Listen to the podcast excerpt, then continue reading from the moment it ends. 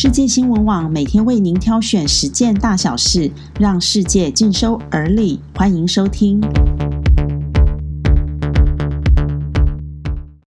各位朋友，大家早安！今天是七月十日，欢迎您和我们一起关心世界大小事。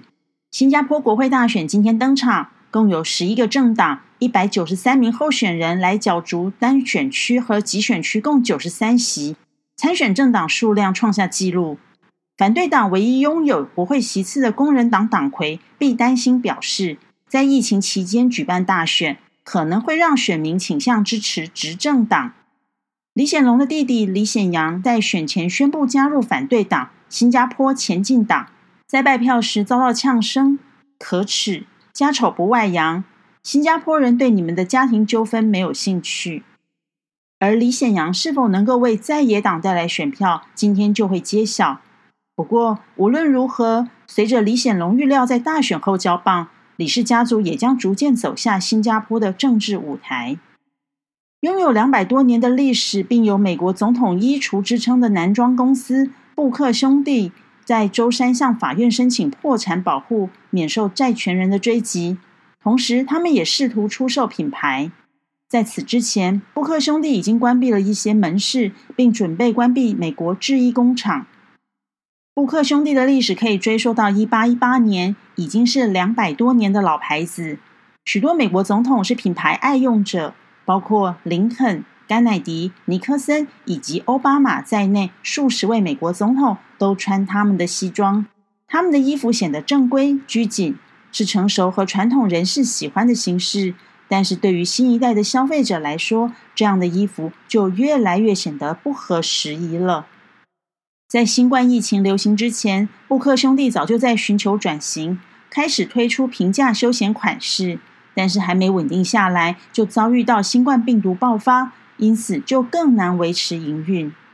另外一则新闻，则是昨天震惊了全球：南韩首尔市长朴元淳九日经传失踪，他的女儿当天下午报案，首尔警方因此大举搜索，出动了两个中队以及一个刑事小组，共四百人。